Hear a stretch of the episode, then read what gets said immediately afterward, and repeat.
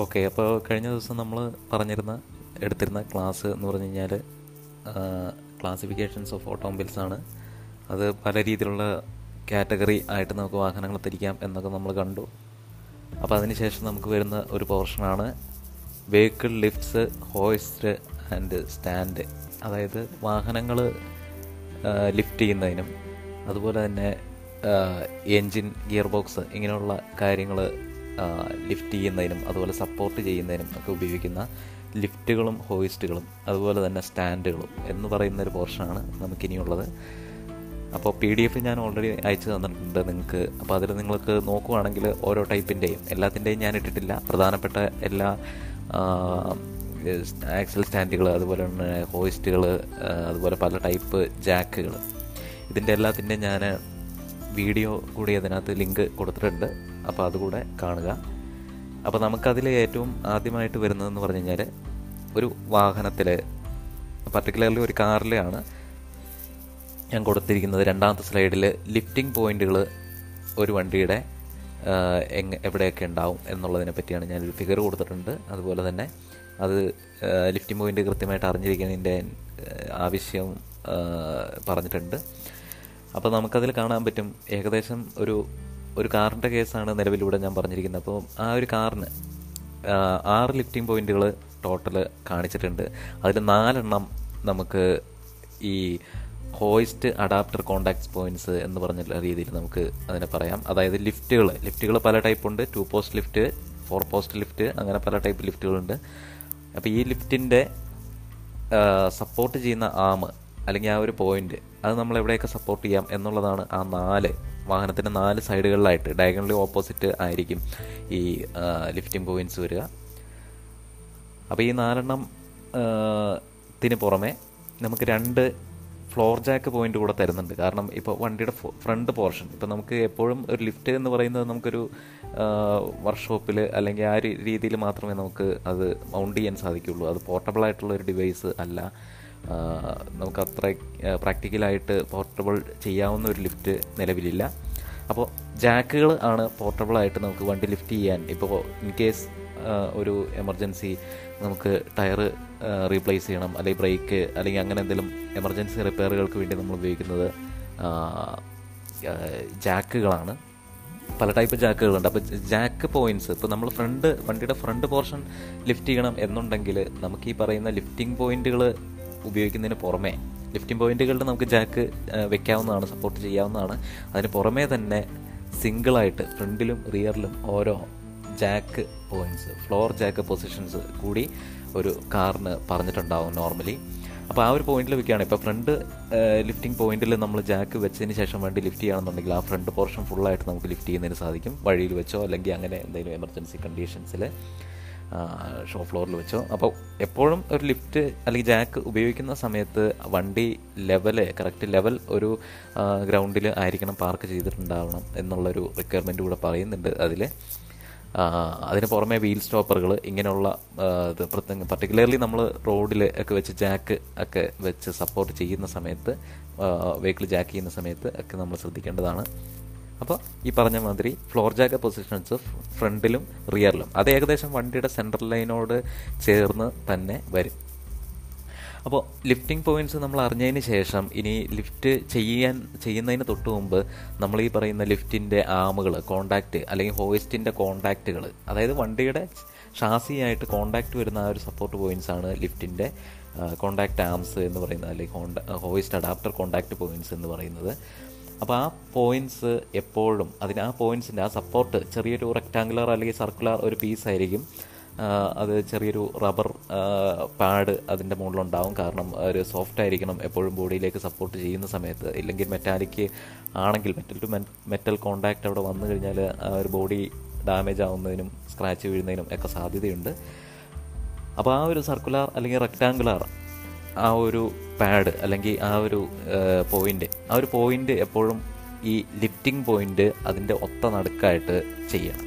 കാരണം ഇല്ലാന്നുണ്ടെങ്കിൽ വണ്ടി ഈ ലിഫ്റ്റ് പോയിന്റിൽ നിന്ന് തെന്നി മാറുന്നതിനും ഈ പാഡുകൾ ഉപയോഗിച്ചില്ല ഉണ്ടെങ്കിൽ കൂടെ നമ്മൾ ആ ഒരു കാര്യം റിസ്ക് ചെയ്യേണ്ടി വരും. അപ്പോൾ ലിഫ്റ്റ് ചെയ്യുന്ന സമയത്ത് കാരണം വെഹിക്കിൾ ഒരു വെഹിക്കിൾ വെയിറ്റ് എന്ന് പറഞ്ഞു കഴിഞ്ഞാൽ അത് നിസ്സാര ഒരു വെയിറ്റ് അല്ല. അപ്പോൾ സേഫ്റ്റി ആണ് ഇവിടുത്തെ മെയിൻ പ്രയോറിറ്റി എന്ന് പറയുമ്പോഴേ അപ്പോൾ നോർമലി മിക്കവാറും വർക്ക്ഷോപ്പുകളിൽ നമ്മളൊരു സ്റ്റാൻഡേർഡ് കൊണ്ടുവന്നിട്ടുണ്ട്. ഫൈവ് എസിന്റെ ഒരു ഭാഗമായിട്ട് തന്നെ ഒരു ഒരു ഒരു സ്റ്റാൻഡേർഡ്. അത് സേഫ്റ്റിക്ക് വേണ്ടിയാണ് മെയിനായിട്ട് അത് ചെയ്യുക.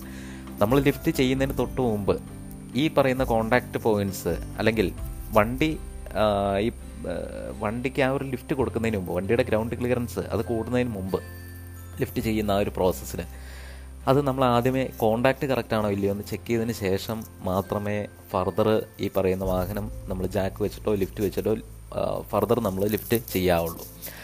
ഇല്ലാന്നുണ്ടെങ്കിൽ ഈ പറയുന്ന പോയിന്റ് കോണ്ടാക്ട് പോയിന്റ് പ്രോപ്പർ അല്ല എന്നുണ്ടെങ്കിൽ സീറ്റിംഗ് പ്രോപ്പർ അല്ല എന്നുണ്ടെങ്കിൽ വാഹനം തെന്നി മാറുന്നതിനോ അതുവഴി അതിന്റെ കീഴിൽ കിടന്ന് വർക്ക് ചെയ്യുന്ന ഒരാൾക്ക് ഡാമേജ് ഒരു ഹസാഡ് ആയിട്ട് അത് വരാനും സാധ്യതയുണ്ട്. ഒരു ആക്സിഡന്റിന് സാധ്യതയുണ്ട്. അപ്പോൾ എപ്പോഴും ഈ പറയുന്ന കോണ്ടാക്റ്റ് പോയിന്റുകൾ എപ്പോഴും സെന്റേഡ് ആണ് അല്ലെങ്കിൽ കറക്റ്റ് സീറ്റിംഗ് ആണ് എന്നുള്ള കാര്യം ഉറപ്പുവരുത്തേണ്ടത് ലിഫ്റ്റ് ചെയ്യുന്ന ഒരാളുടെ റെസ്പോൺസിബിലിറ്റിയാണ് അപ്പോൾ നമ്മളത് ഉറപ്പുവരുത്തിയതിന് ശേഷം ആക്ച്വലി നമ്മൾ lift up vehicle lift up എന്ന് പറഞ്ഞതിന് ശേഷം മാത്രമേ വണ്ടി അല്ലെങ്കിൽ വാഹനം ലിഫ്റ്റ് ചെയ്യാൻ പാടുള്ളൂ എന്നുള്ളൊരു പോയിന്റ് കൂടെ ഈ പറയുന്ന സേഫ്റ്റി പ്രൊസീജിയേഴ്സിൽ പറയുന്നുണ്ട്. സേഫ് ഓപ്പറേറ്റിംഗ് പ്രൊസീജിയേഴ്സിൽ കാരണം വാഹനത്തിന്റെ അടുത്ത് നിൽക്കുന്ന ആരെ ആളുകൾ അതുപോലെ വാഹനത്തിന്റെ ഉള്ളിൽ ആളുണ്ടാവാൻ പാടില്ല എന്നൊക്കെ നമ്മൾ പറയുന്നുണ്ട്. അപ്പോൾ അങ്ങനെ ഒരു വാണിങ് നമ്മൾ കൊടുത്തില്ല എന്നുണ്ടെങ്കിൽ അതുപോലെ വാഹനം ലിഫ്റ്റ് ചെയ്യുന്നത് പോലെ തന്നെ ഒരുപക്ഷെ അതിലും പ്രധാനപ്പെട്ടതായിരിക്കും വാഹനം നമ്മൾ നിലത്തിറക്കുമ്പോൾ ലിഫ്റ്റിൽ നിന്ന് താഴത്തേക്ക് ഇറക്കുന്ന സമയത്ത് ലിഫ്റ്റ് ഡൗൺ എന്ന് നമ്മൾ വ്യക്തമായിട്ട് ആ ഒരു ഏരിയയിൽ കേൾക്കുന്ന മാതിരി നമ്മൾ വിളിച്ചു പറയണം എന്നുള്ളത്.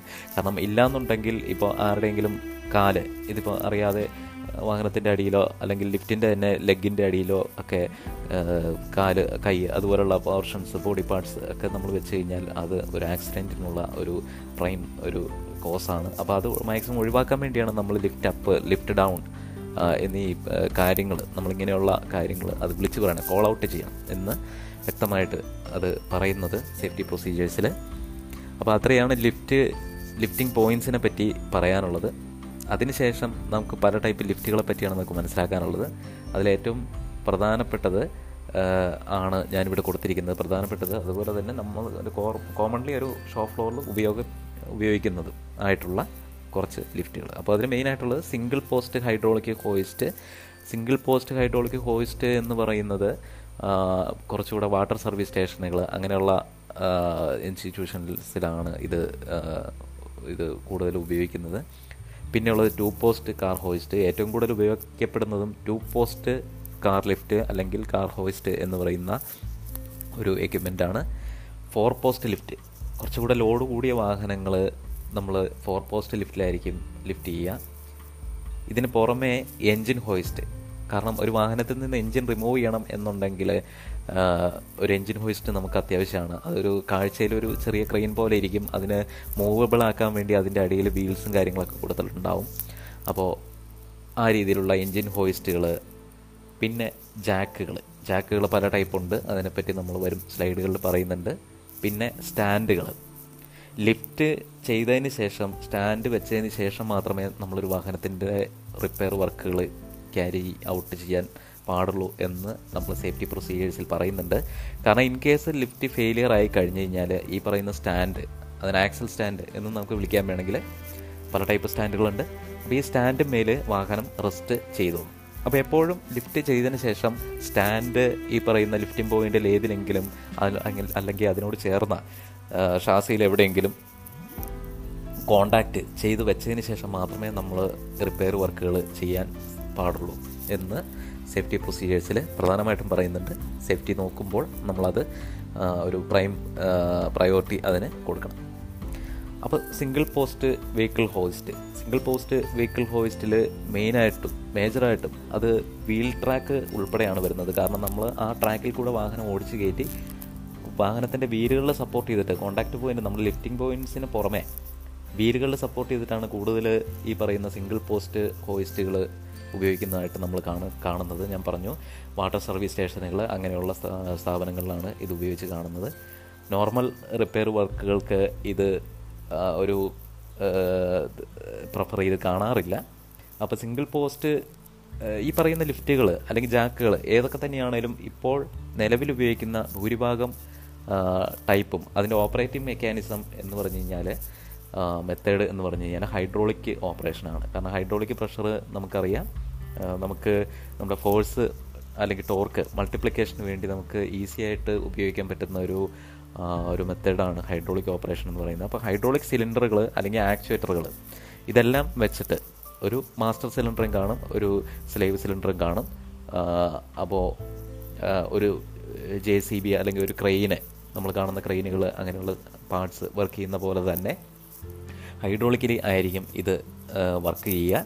അതിൽ ജാക്കുകൾ മിക്കവാറും ജാക്കുകൾ സാധാരണ ജാക്കുകൾ നമ്മൾ ഉപയോഗിക്കുന്നത് നമ്മൾ മെക്കാനിക്കൽ ഫോഴ്സ് നമ്മൾ അങ്ങോട്ട് കൊടുക്കും ഈ പറയുന്ന മാസ്റ്റർ സിലിണ്ടറിലേക്ക്. അതുവഴി വേറൊരു ഹൈഡ്രോളിക് ആക്ച്വേറ്റർ നമ്മുടെ ആ ഫോഴ്സ് വെച്ചിട്ട് വർക്ക് ചെയ്യുകയാണ് ചെയ്യുക. അപ്പോൾ സിലിണ്ടറിന്റെ വലിപ്പ ചെറുപ്പം വെച്ചിട്ട് ഫോഴ്സ് മൾട്ടിപ്ലിക്കേഷൻ അവിടെ നമുക്ക് സാധ്യം ആവുന്നതാണ്. അതേസമയം ലിഫ്റ്റുകളിൽ ലിഫ്റ്റുകൾ എന്ന് പറയുമ്പോഴേക്കും ജാക്കുകളെക്കാളും കുറച്ചുകൂടെ കൂടുതൽ വെയിറ്റ് ഹാൻഡിൽ ചെയ്യുന്നതായിരിക്കും. ഒരു വണ്ടിയെ പൂർണമായിട്ടും പിടിച്ചു വരുത്താനുള്ള ശേഷി ഒരു ജാക്കിന് അത്യാവശ്യമല്ല. പക്ഷേ ഒരു ലിഫ്റ്റ് എന്ന് പറയുമ്പോഴേക്കും വാഹനം പൂർണമായിട്ടും നമുക്ക് ലിഫ്റ്റ് ചെയ്യാൻ സാധിക്കുന്നതായിരിക്കണം. അപ്പോൾ നാല് ടണ്ണ് അതുപോലെ തന്നെ ആറ് ടണ്ണ് അങ്ങനെയൊക്കെ ആയിരിക്കും മൂന്ന് ടണ്ണ് അങ്ങനെയൊക്കെ ആയിരിക്കും ലിഫ്റ്റുകളുടെ കപ്പാസിറ്റി നമ്മൾ പറയുക. ജാക്കുകളും ഉണ്ട്. കപ്പാസിറ്റി നമ്മൾ ഫൈവ് ടണ്ണ് ഫോർ ടണ്ണ് അങ്ങനെയൊക്കെ കപ്പാസിറ്റി കൂടിയ കപ്പാസിറ്റി വരുന്നുണ്ട് എന്നാലും ഒരു വാഹനം പൂർണമായിട്ട് ലിഫ്റ്റ് ചെയ്യാൻ നമ്മൾ നോർമലി ഫ്ലോർ ജാക്കുകൾ യൂസ് ചെയ്യാറില്ല. കാരണം ഒറ്റ കോണ്ടാക്ട് പോയിന്റ് മാത്രമേ നമുക്ക് കൊടുക്കുന്നുള്ളൂ എന്നതുകൊണ്ട് മാത്രമാണ് നമ്മളത് ഉപയോഗിക്കാത്തത്. അപ്പോൾ വെഹിക്കിൾ ടിപ്പ് ഓവർ ആവാനുള്ള ഒരു സാധ്യത അവിടെ ഉണ്ട്. ഫോർ പോസ്റ്റ് ലിഫ്റ്റുകളോ ടു പോസ്റ്റ് ലിഫ്റ്റുകളോ വണ്ടിയുടെ നാല് വ്യത്യസ്ത കോണ്ടാക്ട് പോയിന്റുകളിൽ നമ്മൾ സപ്പോർട്ട് ചെയ്യുന്നത് കൊണ്ട് കുറച്ചുകൂടെ സേഫ് ആണ്. ഈ പറയുന്ന ലിഫ്റ്റുകൾ അല്ലെങ്കിൽ ഹോയിസ്റ്റുകൾ എന്ന് പറയുമ്പോഴേക്കും. അപ്പോൾ സിംഗിൾ പോസ്റ്റ് ലിഫ്റ്റിന് പുറമേ ഭൂരിഭാഗം നമ്മൾ ഷോ ഫ്ലോറുകളിൽ ഉപയോഗിച്ച് കാണപ്പെടുന്നതെന്ന് പറഞ്ഞു കഴിഞ്ഞാൽ ടു പോസ്റ്റ് ലിഫ്റ്റ് ആണ് ടു പോസ്റ്റ് ലിഫ്റ്റ് ആണെങ്കിലും ഹൈഡ്രോളിക് ഓപ്പറേഷൻ ആണ് പക്ഷേ ലിഫ്റ്റുകൾ ഒന്നും തന്നെ. ഇപ്പോൾ സിംഗിൾ പോസ്റ്റ് ലിഫ്റ്റ് ആണെങ്കിലും ടു പോസ്റ്റ് ലിഫ്റ്റ് ആണെങ്കിലും അതുപോലെ ഇനി വരുന്ന ഫോർ പോസ്റ്റ് ലിഫ്റ്റ് ആണെങ്കിൽ കൂടിയും വെഹിക്കിൾ ലിഫ്റ്റുകൾ ഒന്നും തന്നെ നമ്മൾ മാനുവൽ ഫോഴ്സ് മാനുവൽ ഇൻപുട്ട് കൊടുത്തിട്ടല്ല ആക്ച്വേറ്റ് ചെയ്യുന്നത്. അതൊരു ഇലക്ട്രിക് മോട്ടർ വഴി ഡ്രൈവ് ചെയ്യുന്ന ഒരു ഇലക്ട്രിക് പമ്പ്. ആ ഒരു electric pump hydraulic pump.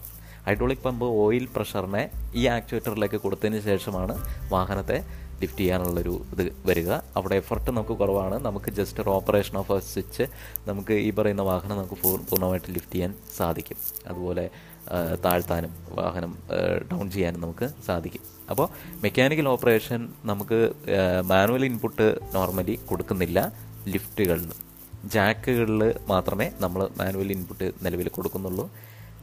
അതും ഇപ്പോഴും ഇലക്ട്രിക് ഇലക്ട്രോ ഹൈഡ്രോളിക് പമ്പ് വഴി ഓപ്പറേറ്റഡ് ആയിട്ടുള്ള ജാക്കുകൾ ഇപ്പോൾ ലഭ്യമാണ് നമുക്ക് അതുപോലെ ന്യൂമാറ്റിക് സിസ്റ്റംസും അവൈലബിൾ ആണ്. കാരണം കംപ്രസ്ഡ് എയറിന്റെ പ്രഷർ ഉപയോഗിച്ച് നമുക്ക് വാഹനം ലിഫ്റ്റ് ചെയ്യാൻ പറ്റുന്ന ടൈപ്പ് ജാക്കുകൾ അത് നമുക്കിപ്പോൾ നിലവിൽ ലഭ്യമാണ്. പക്ഷേ എന്നാലും ഒരു തൊണ്ണൂറ് ശതമാനത്തോളം നമ്മൾ ഹൈഡ്രോളിക് ഓപ്പറേഷൻ തന്നെയാണ് കാണുക അപ്പോൾ two post lift two post ലിഫ്റ്റാണ് നമ്മൾ കൂടുതലും വർക്ക്ഷോപ്പുകളിൽ ഉപയോഗിക്കുന്നത്. അപ്പോൾ അതിൽ നമുക്ക് ബേസിക് ഈ പറയുന്ന ലിഫ്റ്റുകളുടെ എല്ലാത്തിന്റെയും തന്നെ നമുക്ക് ബേസിക് ഒരു കൺസ്ട്രക്ഷൻ നമ്മൾ നോക്കുകയാണെന്നുണ്ടെങ്കിൽ അതിൽ പ്രധാനമായിട്ടുള്ള പാർട്സ് രണ്ടോ അതിലധികമോ രണ്ടോ നാലോ പോസ്റ്റുകളായിരിക്കും. ആ ഈ പോസ്റ്റുകളായിരിക്കും നമ്മുടെ ഹൈഡ്രോളിക് ആക്ച്വേറ്ററുകൾ അതുപോലെ തന്നെ ലിഫ്റ്റിംഗ് ആംസ്. ഈ ലിഫ്റ്റിംഗ് ആംസ് ആണ് വാഹനത്തിന്റെ അടിയിലേക്ക് പോവുക സപ്പോർട്ട് ആയിട്ട് ചെല്ലും.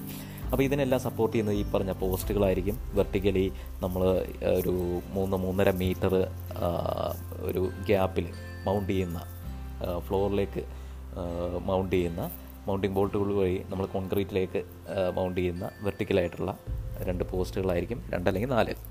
അപ്പോൾ ഈ പോസ്റ്റുകളിൽ ചില എക്യുപ്മെന്റ്സ് ഉണ്ടാവും. കാരണം ഒന്ന് നമ്മുടെ ഇലക്ട്രിക്കൽ ഓപ്പറേഷൻ സ്വിച്ച് അസംബ്ലി ആ സ്വിച്ച് ഓപ്പൺ ഓപ്പൺ ചെയ്യുന്ന സമയത്ത് ത്രീ ഫേസോ സിംഗിൾ ഫേസോ ആവാം ഈ പറയുന്ന ലിഫ്റ്റുകളുടെ ഓപ്പറേഷൻ മോട്ടർ ഇത് നേരെ നമ്മുടെ ലിഫ്റ്റിന്റെ അടിയിൽ വെച്ചിരിക്കുന്ന ലിഫ്റ്റിന്റെ പോസ്റ്റിൽ തന്നെ മൗണ്ട് ചെയ്തിരിക്കുന്ന ഒരു മോട്ടറിനെ റൊട്ടേറ്റ് ചെയ്യുന്നു. ഈ മോട്ടർ ഒരു ഹൈഡ്രോളിക് പമ്പിനെ വർക്ക് ചെയ്യിപ്പിക്കുന്നു. ഈ ഹൈഡ്രോളിക് പമ്പ് അതിന്റെ നേരെ കീഴ്ഭാഗത്ത് കൊടുത്തിട്ടുള്ള ഹൈഡ്രോളിക് റിസർവോയർ അതിനകത്ത് ഒരു പത്ത് ലിറ്റർ അറൗണ്ട് ഒരു ഓയിൽ കാണും. അപ്പോൾ ഈ ഹൈഡ്രോളിക് ഓയിലിനെ നേരെ പമ്പ് ചെയ്ത് ഹൈഡ്രോളിക് ആക്ച്വേറ്ററിലേക്ക് കൊടുക്കുന്നു. ഹൈഡ്രോളിക് ആക്ച്വേറ്ററുകൾ നിങ്ങൾ ജെ സി ബികളിലും അതുപോലെ തന്നെയുള്ള ക്രെയിനുകളിലൊക്കെ കണ്ടിട്ടുണ്ടാവും നമ്മുടെ ഷോക്ക് അബ്സോർബർ പോലെ ഇരിക്കുന്ന ഒരു സാധനം. അപ്പോൾ അതിലെ പിസ്റ്റണെ പിസ്റ്റണെ എക്സ്പാൻഡ് ചെയ്യും. ആ ഹൈഡ്രോളിക് ആക്ച്വേറ്ററെ എക്സ്പാൻഡ് ചെയ്ത് കഴിഞ്ഞാൽ നമുക്ക് ഈ വാഹനത്തിന്റെ ഫോഴ്സിനെ വളരെ ഈസി ആയിട്ട് തന്നെ ലിഫ്റ്റ് ചെയ്യാൻ സാധിക്കും. അപ്പോൾ ഈ ഹൈഡ്രോളിക് സിസ്റ്റത്തിൽ നമുക്ക് അത് ഇതിന് പുറമെ നോൺ റിട്ടേൺ വാൽവുകൾ അങ്ങനെയുള്ള വാൽവുകൾ വരുന്നുണ്ട്. കാരണം ഒരു കാരണവശാലും നമുക്ക് ഈ പറയുന്ന വാഹനം ഒരിക്കൽ ലിഫ്റ്റ് ചെയ്തിരിക്കുന്ന വാഹനം ആ വാഹനത്തിന്റെ വെയിറ്റ് കൊണ്ട് തന്നെ താഴത്തേക്ക് ഇറങ്ങി വരാൻ പാടില്ല. അതിന് ഈ പറയുന്ന പോലെ ലോക്കിങ് മെക്കാനിസം കാര്യങ്ങളെല്ലാം തന്നെ പ്രൊവൈഡ് ചെയ്യുന്നുണ്ട്. അപ്പോൾ നമുക്ക് വാഹനം ഡൗൺ ചെയ്യണം എന്നുണ്ടെങ്കിൽ ഈ സെൽഫ് ലോക്കിംഗ് മെക്കാനിസം മാനുവലി കൈകൊണ്ട് പ്രസ് ചെയ്ത് പിടിച്ചതിന് ശേഷം മാത്രമേ നമുക്ക് ഡൗൺ ചെയ്യാൻ സാധിക്കുകയുള്ളൂ കാരണം അത് സേഫ്റ്റിക്ക് വേണ്ടിയാണ്. നമ്മൾ നോർമലി അത് അപ്ലൈ ചെയ്യുന്നില്ല എന്നുണ്ടെങ്കിൽ മാനുവലി അപ്ലൈ ചെയ്യുന്നില്ല എന്നുണ്ടെങ്കിൽ നോർമലി ലോക്ക്ഡ് ആയിരിക്കും. ഒരിക്കലും ലിഫ്റ്റായ വാഹനം ഒരു കാരണവശാലും താഴത്തേക്ക് വരുന്നതല്ല. അൺലസ് ഇപ്പോൾ എന്തെങ്കിലും നമ്മൾ ലിഫ്റ്റ് മൗണ്ട് ചെയ്തതിൽ എന്തെങ്കിലും പ്രോബ്ലം ഉണ്ടെന്നുണ്ടെങ്കിൽ മാത്രമേ അങ്ങനെ വാഹനം താഴത്തേക്ക് വരുള്ളൂ. അപ്പോൾ ഈ പറഞ്ഞ ടു പോസ്റ്റ് ലിഫ്റ്റുകളാണെങ്കിലും ഫോർ പോസ്റ്റ് ലിഫ്റ്റുകളാണെങ്കിലും വർക്ക് ചെയ്യുന്ന ഏകദേശം സിമിലർ ആണ്. അപ്പോൾ നമുക്ക് ടു പോസ്റ്റ് ലിഫ്റ്റിലോ ഫോർ പോസ്റ്റ് ലിഫ്റ്റിലോ എല്ലാത്തിലും വെച്ചിട്ട് വീലുകൾ ഈസി ആയിട്ട് റിമൂവ് ചെയ്യാം. കാരണം വാഹനം സപ്പോർട്ട് ചെയ്തിരിക്കുന്നത് വീലുകളിലായിരിക്കില്ല. അത് വാഹനത്തിന്റെ ഉള്ളിൽ ഇപ്പം നമ്മൾ നാല് വീലുകളുടെയും ഏകദേശം ഇന്നറിലായിട്ട് വരുന്ന ഡയഗണലി ഓപ്പോസിറ്റ് വ്യത്യസ്ത ലെഫ്റ്റ് സൈഡിലും റൈറ്റ് സൈഡിലായിട്ടും ആയിട്ടും കണ്ടുവരുന്ന ലിഫ്റ്റിംഗ് പോയിന്റ്സിലായിരിക്കും അപ്പോൾ ലിഫ്റ്റിംഗ് പോയിന്റ്സിൽ സേഫായിട്ട് വാഹനം നമ്മൾ ലിഫ്റ്റ് ചെയ്യണം എന്നുണ്ടെങ്കിൽ ഏകദേശം നമ്മൾ പോസ്റ്റിനോട് വാഹനത്തിന്റെ സെൻട്രൽ പോർഷൻ അല്ലെങ്കിൽ വാഹനത്തിന്റെ സെന്റർ ഓഫ് ഗ്രാവിറ്റി പരമാവധി നമ്മൾ ലിഫ്റ്റിന്റെ പോസ്റ്റിനോട് അലൈൻമെന്റിലായിരിക്കണം. കാരണം സെൻട്രോ ഗ്രാവിറ്റി എന്ന് പറയുന്നത് നമ്മുടെ ടോട്ടൽ വണ്ടിയുടെയോ അല്ലെങ്കിൽ ഏതൊരു വസ്തുവിന്റെയും തന്നെ വെയിറ്റ് കോൺസെൻട്രേറ്റ് ചെയ്തിരിക്കുന്ന ആ ഒരു പോയിന്റാണ് ടോട്ടൽ വെയിറ്റ് കോൺസെൻട്രേറ്റ് ചെയ്തിരിക്കുന്ന പോയിന്റാണ് അപ്പോൾ ബാലൻസ്ഡ് അല്ലാതെ വരും. ഈ പറയുന്ന പോലെ സെന്റർ ഓഫ് ഗ്രാവിറ്റി നമ്മൾ ശ്രദ്ധിച്ചില്ല എന്നുണ്ടെങ്കിൽ. അപ്പോൾ എപ്പോഴും ലിഫ്റ്റിൽ കിടക്കുന്ന വാഹനം എന്ന് പറഞ്ഞു കഴിഞ്ഞാൽ അതിന്റെ സെന്റർ ഓഫ് ഗ്രാവിറ്റി ലിഫ്റ്റിന്റെ ആ ഒരു അലൈൻമെന്റിനോട് ചേർന്നാണെന്നുണ്ടെങ്കിൽ ലിഫ്റ്റിന്റെ പോസ്റ്റിന്റെ അലൈൻമെന്റിനോട് ചേർന്നാണെന്നുണ്ടെങ്കിൽ വാഹനം വീഴുന്നതിനുള്ള സാധ്യത അവിടെ കുറവായിരിക്കും. നമുക്ക് സേഫായിട്ട് തന്നെ വാഹനത്തിന്റെ അടിയിൽ വർക്ക് ചെയ്യാൻ സാധിക്കും. അപ്പോൾ ഇത്രയും കാര്യങ്ങളൊക്കെയാണ് നമ്മൾ ലിഫ്റ്റ് ചെയ്യുന്ന സമയത്ത് ശ്രദ്ധിക്കാനുള്ളത്. പിന്നെ ഒരു കാരണവശാലും നമ്മൾ ബോഡി പാനലുകളിൽ ഒന്നും ലിഫ്റ്റ് വെക്കാതിരിക്കുക. നമ്മൾ റെക്കമെൻഡ് ലിഫ്റ്റിംഗ് പോയിന്റ്സിൽ തന്നെ മാക്സിമം ഈ പറയുന്ന സപ്പോർട്ട് വെക്കാൻ ശ്രദ്ധിക്കുക എന്നുള്ളതാണ് പ്രധാനപ്പെട്ട ഒരു കാര്യം. അതുപോലെ നമ്മൾ വണ്ടി ഇടുന്ന സമയത്ത് വാഹനത്തിന്റെ ഡ്രൈവർ സൈഡ് ഡോറ് നമുക്ക് ലിഫ്റ്റിൽ തട്ടാത്ത രീതിയിൽ തുറക്കാൻ സാധിക്കുന്ന രീതിയിലായിരിക്കണം എപ്പോഴും നമ്മൾ ഈ പറയുന്ന ലിഫ്റ്റ് ചെയ്യാൻ പാടുള്ളൂ. അത്രയൊക്കെയാണ് ഇതിനകത്ത് പ്രധാനമായിട്ടും നമുക്ക് ശ്രദ്ധിക്കാനുള്ള കുറച്ച് കാര്യങ്ങൾ. അതുപോലെ ലിഫ്റ്റ് ചെയ്യുന്ന സമയത്ത് ലിഫ്റ്റിന്റെ മെയിന്റനൻസുമായിട്ട് ബന്ധപ്പെട്ട ഒരു കാര്യമാണ് ലിഫ്റ്റിലെ ഓയിൽ നമ്മൾ ചെക്ക് ചെയ്യുക പീരിയോഡിക്കലി. അതുപോലെ മൂവിങ് പാർട്സ് ഈ മൂവിങ് പാർട്സിലെ ഇതിൽ തിരിയുന്ന ത്രെഡുകൾ അങ്ങനെയുള്ള പല പാർട്സുകളുണ്ട്. അപ്പോൾ ഇതിന്റെ ഇതിനെ പ്രോപ്പർലി നമ്മൾ ഗ്രീസ് ചെയ്യണം. അപ്പോൾ ലിഫ്റ്റ് മെയിന്റനൻസ് ഒരു പ്രധാനപ്പെട്ട കാര്യമാണ്. ഇലക്ട്രിക്കൽ സപ്ലൈ നമ്മൾ പീരിയോഡിക്കലി ചെക്ക് ചെയ്യണം. ഷോർട്ട് സർക്യൂട്ട് ഉണ്ടോ ഇല്ലയോ എന്ന് ചെക്ക് ചെയ്യണം. ഇങ്ങനെയുള്ള കാര്യങ്ങൾ അതുപോലെ ലിഫ്റ്റിന്റെ രണ്ട് സൈഡുകൾ എൽ എച്ച് സൈഡിലെ പോസ്റ്റും അതിലെ ആക്ച്വേറ്ററും ആർച്ച് സൈഡിലെ പോസ്റ്റും അതിന്റെ ആക്ച്വേറ്ററും ഇത് രണ്ടും ഒരേപോലെ ലിഫ്റ്റ് ആവുന്നുണ്ട് നമ്മൾ സ്വിച്ച് ഞെക്കുന്ന സമയത്ത് ലിഫ്റ്റ് ചെയ്യുന്ന സമയത്ത് എന്നുള്ള കാര്യം ഉറപ്പുവരുത്തേണ്ടത് ഓരോ തവണയും ലിഫ്റ്റ് ഓപ്പറേറ്റ് ചെയ്യുന്ന ഒരാളുടെ ഉത്തരവാദിത്തം ആണ്. അപ്പോൾ ഫോർ പോസ്റ്റ് ലിഫ്റ്റുകൾ നമ്മൾ പറഞ്ഞ പോലെ തന്നെ കുറച്ചുകൂടെ ലോഡ് കൂടിയ വാഹനങ്ങൾ കാരണം ഫോർ പോസ്റ്റ് എന്ന് പറയുമ്പോൾ നാല് വ്യത്യസ്ത പോസ്റ്റുകൾ ഉണ്ടായിരിക്കും. വാഹനത്തിന്റെ front L H R H സൈഡുകളിലും വാഹനത്തിന്റെ rear L H R H സൈഡുകളിലും അപ്പോൾ സെപ്പറേറ്റ് പോസ്റ്റുകളിലും സെപ്പറേറ്റ് ആക്ച്വേറ്റേഴ്സ് ഉണ്ടാവും. എത്ര ആക്ച്വേറ്റേഴ്സ് കൂടുന്നോ അത്രയും വാഹനത്തിന് നമുക്കവിടെ ലിഫ്റ്റിംഗ് പവർ നമുക്ക് കൂടുതൽ അവിടെ കൊടുക്കാം. എഫർട്ട് നമുക്കവിടെ കൊടുക്കാൻ പറ്റും. അപ്പോൾ ഇതിന് വ്യത്യസ്തമായിട്ട് മെക്കാനിസത്തിൽ ചെറിയ വേരിയേഷനുള്ള ഒരു ലിഫ്റ്റ് അല്ലെങ്കിൽ ഹോയിസ്റ്റുകളാണ് സിസർ ഹോയിസ്റ്റുകൾ സിസർ ഹോയിസ്റ്റുകൾ ഇതുപോലെ തന്നെ കോമൺലി നമ്മൾ ഉപയോഗിക്കാറില്ല. എന്നാലും നല്ലൊരു ശതമാനം ഇപ്പോൾ കണ്ടുവരുന്നുണ്ട് സിസർ ഹോയിസ്റ്റുകൾ സിസർ ഹോയിസ്റ്റുകളുടെ ഒരു ഒരു ഒരു പ്രോബ്ലം എന്ന് പറഞ്ഞു കഴിഞ്ഞാൽ നമുക്ക് അണ്ടർ ബോഡി വൈ വാഹനത്തിന്റെ അണ്ടർ ബോഡി വർക്ക് ചെയ്യാനുള്ള കുറച്ച് സ്പേസ് നമുക്കവിടെ കുറവ് വരും എന്നുള്ളതാണ്. കാരണം ഈ സിസർ മെക്കാനിസം എന്ന് പറയുന്നത് വാഹനത്തിന്റെ ഡയറക്റ്റ്ലി അടിയിൽ തന്നെയായിരിക്കും ഈ പറയുന്ന സിസർ മെക്കാനിസം ഉണ്ടായിരിക്കുക. അപ്പോൾ നോർമൽ ലിഫ്റ്റുകൾ തന്നെയാണ് നോർമൽ ഒരു ഷോ ഫ്ലോറിൽ സ്റ്റാൻഡേർഡ് ഒരു ഷോ ഫ്ലോറിൽ കൂടുതലും പ്രിഫർ ചെയ്യുന്നത്. കാരണം ലിഫ്റ്റുകൾ കുറച്ചകന്നാണ്. ലിഫ്റ്റിംഗ് ആമുകൾ നമുക്ക് ശല്യം ഉണ്ടാക്കാത്ത രീതിയിൽ കുറച്ച് മാറി നിൽക്കുന്നതായിരിക്കും. അപ്പോൾ സിസർ ഹോയിസ്റ്റുകളും ഉപയോഗിക്കുന്നത് തന്നെയാണ്. സിസർ ഹോയിസ്റ്റുകളുടെ മെക്കാനിസം എന്ന് പറഞ്ഞു കഴിഞ്ഞാൽ ആ സിസർ മെക്കാനിസം ആയിരിക്കും മെയിനായിട്ട് വരുന്നത്. സിസർ മെക്കാനിസം നമുക്ക് കാണാൻ പറ്റുന്നത് നമ്മുടെ സാധാരണ കാറുകളിൽ നമുക്ക് ഒരു സ്റ്റാൻഡേർഡ് അക്സസറി ആയിട്ട് കിട്ടുന്ന സിസർ ജാക്കുകളുണ്ട് ഈ സിസർ ജാക്കുകളുടെ അതേ ഒരു മെക്കാനിസം തന്നെയായിരിക്കും സിസർ ഹോയിസ്റ്റുകൾക്കുള്ളത് ചെറിയ ഒരു കൺസ്ട്രക്ഷൻ വ്യത്യാസങ്ങളും അതുപോലെ ഹൈഡ്രോളിക് ആക്ച്വേഷനും മാത്രമാണ് ഇതിനകത്ത് വ്യത്യാസങ്ങൾ. ഇത് രണ്ട് രീതിയിൽ കാണപ്പെടും. വീൽ ട്രാക്ക് വീൽ ട്രാക്ക് ഉള്ളത്. വീൽ ട്രാക്ക് ഉള്ള ലിഫ്റ്റുകൾ അല്ലെങ്കിൽ ഹോയിസ്റ്റുകൾ എപ്പോഴും സപ്പോർട്ടിംഗ് വെഹിക്കിൾ ലിഫ്റ്റിംഗ് പോയിന്റ് എന്ന് പറയുന്നത് വീലുകൾ തന്നെയായിരിക്കും. അപ്പോൾ വീലുകൾ റിമൂവ് ചെയ്യുന്നൊരു വർക്ക് നമുക്ക് ഈ ടൈപ്പ് ലിഫ്റ്റുകളിലോ ഹോയിസ്റ്റുകളോ നമുക്ക് ചെയ്യാൻ സാധിക്കില്ല. വാഹനത്തിന്റെ ഷാസിയിൽ സപ്പോർട്ട് ചെയ്യുന്ന ഒരു വർക്കുകൾ അല്ലെങ്കിൽ ആ ഒരു ടൈപ്പ് ലിഫ്റ്റുകൾ മാത്രമേ നമുക്ക് അങ്ങനെയുള്ള വർക്കുകൾക്ക് പ്രിഫർ ചെയ്യാൻ സാധിക്കുകയുള്ളൂ. പിന്നെ നമുക്ക് വരുന്നത് എൻജിൻ ഹോയിസ്റ്റുകൾ ജാക്കുകൾ അതുപോലെ തന്നെ സ്റ്റാൻഡുകളാണ് അപ്പോൾ ജാക്കുകൾ നമ്മൾ പറഞ്ഞു വാഹനം നമുക്ക് ലിഫ്റ്റ് അവൈലബിൾ അല്ലാത്ത സമയത്ത് കാരണം പോർട്ടബിൾ ആണ് കുറച്ചുകൂടെ നമുക്ക് ഈ പറയുന്ന ട്രോളി ജാക്കുകൾ അതുപോലെ ബോട്ടിൽ ജാക്കുകൾ അതുപോലെ തന്നെ സിസർ ജാക്കുകൾ സ്ക്രൂ ജാക്കുകൾ അങ്ങനെ പല ടൈപ്പ് ജാക്കുകൾ നമുക്ക് ലഭ്യമാണ്. അപ്പോൾ അതെല്ലാം തന്നെ പോർട്ടബിൾ ആണ്. വാഹനത്തിൽ തന്നെ വെച്ചുകൊണ്ട് നമുക്ക് സഞ്ചരിക്കാൻ നമുക്ക് സാധിക്കും. ഒരു എമർജൻസി സിറ്റുവേഷനിൽ നമുക്ക് ഈ പറയുന്ന ജാക്കുകളാണ് കൂടുതലും നമുക്ക് അത് ഉപയോഗപ്പെടുക. സ്റ്റാൻഡുകൾ എപ്പോഴും ജാക്കുകൾ എന്ന് പറയുന്ന കാര്യങ്ങൾ നമ്മൾ പൂർണമായിട്ടും വിശ്വസിക്കാൻ പാടുള്ളതല്ല. നമ്മളെപ്പോഴും ജാക്ക് വെച്ച് കഴിഞ്ഞാലും ഈ പറയുന്ന സ്റ്റാൻഡുകൾ വെച്ചിട്ട് കോണ്ടാക്ട് സപ്പോർട്ട് കൊടുത്തതിന് ശേഷം മാത്രമേ നമ്മൾ വർക്ക് ചെയ്യാൻ പാടുള്ളൂ എന്നുള്ളതാണ് സേഫ്റ്റി പ്രൊസീജിയർ അപ്പോൾ എൻജിൻ ഹോയിസ്റ്റ് ഞാൻ പറഞ്ഞു ഒരു ക്രെയിൻ പോലെ ഇരിക്കുന്ന ഒരു ഒരു എക്യുപ്മെന്റാണ് ഇതിനകത്തൊരു ഹൈഡ്രോളിക് ആക്ച്വേറ്റർ വെച്ചിട്ടായിരിക്കും കോമൺലി ഇത് ഓപ്പറേറ്റ് ചെയ്യുക. ഹാൻഡ് ഓപ്പറേറ്റഡ് ഹൈഡ്രോളിക് മെക്കാനിക്സ് ആയിരിക്കും. അപ്പോൾ ഈ ക്രെയിൻ പോലെ ഇരിക്കുന്ന എൻജിൻ ഹോയിസ്റ്റ് നമ്മൾ എൻജിനെ ഒരു ചെയിൻ വഴി ബന്ധിപ്പിച്ച് എൻജിന്റെ ചില കോണ്ടാക്റ്റ് പോയിന്റ്സ് ഉണ്ട് ബ്രാക്കറ്റ്സ് ഉണ്ട് ഹോയിസ്റ്റിന് വേണ്ടിയുള്ള ബ്രാക്കറ്റ്സ് ഉണ്ട്. അപ്പോൾ അതിലേക്ക് വേണമെങ്കിൽ നമുക്ക് ഈ പറയുന്ന ചെയിൻ ബന്ധിപ്പിക്കാം. അല്ലെങ്കിൽ എഞ്ചിന്റെ മാനിഫോൾഡുകൾ ഇൻടേക്ക് അല്ലെങ്കിൽ ഇൻടേക്ക് മാനിഫോൾഡിലേക്ക് നമ്മൾ കോമൺ ചെയ്ത് കൊടുക്കാറില്ല. എക്സോസ്റ്റ് മാനിഫോൾഡ് ആയിരിക്കും കുറച്ചുകൂടെ റോബസ്റ്റ് ആയിട്ടുള്ള ഒരു ഫിറ്റ്മെന്റ് ഉണ്ടായിരിക്കുക. അപ്പോൾ എക്സോസ്റ്റ് മാനിഫോൾഡ് അതുപോലെ തന്നെ ഈ പറയുന്ന പോലെ ബ്രാക്കറ്റുകൾ അല്ലെങ്കിൽ എൻജിൻ നമുക്ക് അണ്ടർ ചെയിൻ സപ്പോർട്ട് ചെയ്യാം എന്നുണ്ടെങ്കിൽ അങ്ങനെ ചെയ്യാം. കുറച്ചുകൂടി ലെങ്ത് ഉള്ള ചെയിനൊക്കെ ആണെന്നുണ്ടെങ്കിൽ. അങ്ങനെ ഓൾമോസ്റ്റ് എൻജിൻ ഗിയർ ബോക്സ് അസംബ്ലിയോ അല്ലെങ്കിൽ എൻജിൻ മാത്രമായിട്ടോ നമുക്ക് അഴിച്ചെടുക്കാം. എൻജിൻ മാത്രമായിട്ട് അഴിച്ചെടുക്കണം എന്നുണ്ടെങ്കിൽ ആദ്യമേ നമ്മൾ ഗിയർ ബോക്സ് അഴിച്ചെടുത്താലേ സാധിക്കുള്ളൂ. അപ്പോൾ അതിനുശേഷം ഈ ലിഫ്റ്റ് നമ്മൾ ചെയിൻ വഴി എൻജിൻ സപ്പോർട്ട് ചെയ്തതിന് ശേഷം നമുക്ക് ഈ പറയുന്ന ക്രെയിൻ ലിഫ്റ്റ് ചെയ്യാവുന്നതാണ്. ക്രെയിനിന്റെ ആ ഒരു ആം പോർഷൻ എൻജിൻ ഹോയിസ്റ്റിന്റെ ആം പോർഷൻ നമുക്ക് ലിഫ്റ്റ് ചെയ്യാവുന്നതാണ്. അപ്പോൾ അങ്ങനെ ലിഫ്റ്റ് ചെയ്ത് വാഹനത്തിൽ നിന്ന് പൂർണമായിട്ടും പുറത്തേക്ക് എടുക്കാം. ഇതിന്റെ അടിയിലുള്ള ഒരു ട്രോളി ടൈപ്പ് ആയതുകൊണ്ട് തന്നെ ഇതിന് വീലുകളും കാര്യങ്ങളൊക്കെ കാണും ഹോയിസ്റ്റിന്. അപ്പോൾ അതുകൊണ്ട് നമുക്ക് എൻജിൻ നീക്കിയെടുത്ത് കുറച്ചുകൂടി സേഫായിട്ടുള്ള ഒരു ഏരിയയിൽ നമുക്ക് കൊണ്ട് ഇത് വെക്കുന്നതിന് നമുക്ക് സാധിക്കും. അപ്പോൾ അതിന്റെ വീഡിയോയും ഞാൻ സ്ലൈഡിൽ കൊടുത്തിട്ടുണ്ട്. ഒൻപതാമത്തെ സ്ലൈഡാണ് എഞ്ചിൻ ഹോയിസ്റ്റ് എന്ന് പറയുന്നത്. പിന്നെ നമുക്ക് വരുന്ന ഞാൻ പറഞ്ഞ പോലെ പഴയ പല ടൈപ്പ് ജാക്കുകളാണ്. അപ്പോൾ അതിലേറ്റവും പ്രധാനപ്പെട്ട ട്രോളി ജാക്കുകൾ തന്നെയാണ്. ട്രോളി ജാക്കുകൾ നമ്മൾ കൂടുതലും ഷോപ്പ് ഫ്ലോറുകളിലാണ് കണ്ടുവരിക. കുറച്ചുകൂടെ വലുതായിരിക്കും ട്രോളി ജാക്കുകൾ എന്ന് പറയുമ്പോഴേക്കും. ഓപ്പറേഷൻ കുറച്ചുകൂടെ സിമ്പിളായിരിക്കും. നമുക്ക് ഏറ്റവും ഈസി ആയിട്ട് ഓപ്പറേറ്റ് ചെയ്യാൻ പറ്റുന്ന ജാക്കുകളിലൊന്നാണ് ട്രോളി ജാക്കുകൾ. അപ്പോൾ നമ്മൾ മാനുവലി അതിലെ ഒരു ലിവർ പ്രസ് ചെയ്യുന്ന സമയത്ത് ഈ പറയുന്ന ഹൈഡ്രോളിക് ആക്ച്വേറ്ററിലേക്ക് ഓയിൽ പ്രഷർ പ്രഷറൈസ് ചെയ്ത് ചെല്ലുന്നു. ആ പ്രഷർ വെച്ചിട്ട് ആണ് ഈ ലിഫ്റ്റ് പൊങ്ങുന്നത്. ലിഫ്റ്റ് താഴ്ത്തുന്നതിന് അല്ല ജാക്ക് താഴ്ത്തുന്നതിന് വേണ്ടി നമുക്ക് അതിനകത്തൊരു വാൽവ് കൊടുത്തിട്ടുണ്ട് റിട്ടേൺ വാൽവ്. ആ റിട്ടേൺ വാൽവ് നമ്മൾ ഓപ്പൺ മാനുവലി ഓപ്പൺ ചെയ്ത് കൊടുക്കുന്ന സമയത്ത് ലിഫ്റ്റ് നമുക്ക് താഴ്ത്താൻ സാധിക്കുന്നുണ്ട്. അപ്പോൾ അതും ഞാൻ വീഡിയോ കൊടുത്തിട്ടുണ്ട്. അതുപോലെ തന്നെ പിന്നെ വരുന്നതാണ് കുറച്ചുകൂടെ കോമ്പാക്റ്റായ ടൈപ്പ് ജാക്കുകളാണ് ബോട്ടിൽ ജാക്കുകൾ. ബോട്ടിൽ ജാക്കുകൾ നമുക്ക് ഹൈഡ്രോളിക് ഓപ്പറേഷൻ തന്നെയാണ് അതിലും ഉപയോഗിക്കുന്നത്.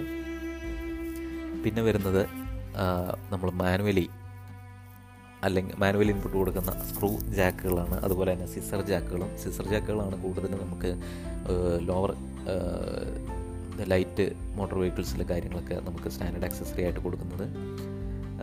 സ്ക്രൂ ജാക്കുകൾ നമ്മൾ റൊട്ടേറ്റ് ചെയ്യണം. അപ്പോൾ അത് കുറച്ചുകൂടെ ഓപ്പറേഷൻ ബുദ്ധിമുട്ടാണ് ഈ പറയുന്ന മാനുവൽ ടൈപ്പ് ജാക്കുകളിൽ പിന്നെ നമുക്ക് നേരത്തെ പറഞ്ഞ പോലെ ആക്സിൽ സ്റ്റാൻഡുകളാണ്. ആക്സിൽ സ്റ്റാൻഡുകൾ എപ്പോഴും ലിഫ്റ്റ് നമ്മൾ മാനുവലി ജാക്ക് വെച്ചതിന് ശേഷം കോണ്ടാക്റ്റ് പോയിന്റിൽ നമ്മൾ സ്റ്റാൻഡുകൾ വെച്ചതിന് ശേഷം ആക്സിൽ സ്റ്റാൻഡുകൾ വെച്ചതിന് ശേഷം മാത്രമേ നമ്മൾ അണ്ടർ ബോഡി വർക്ക് ചെയ്യാൻ പാടുള്ളൂ. ഇത്രയും കാര്യങ്ങളാണ് നമുക്ക് ഈ ഒരു ടോപ്പിക്കിൽ ഉള്ളത്.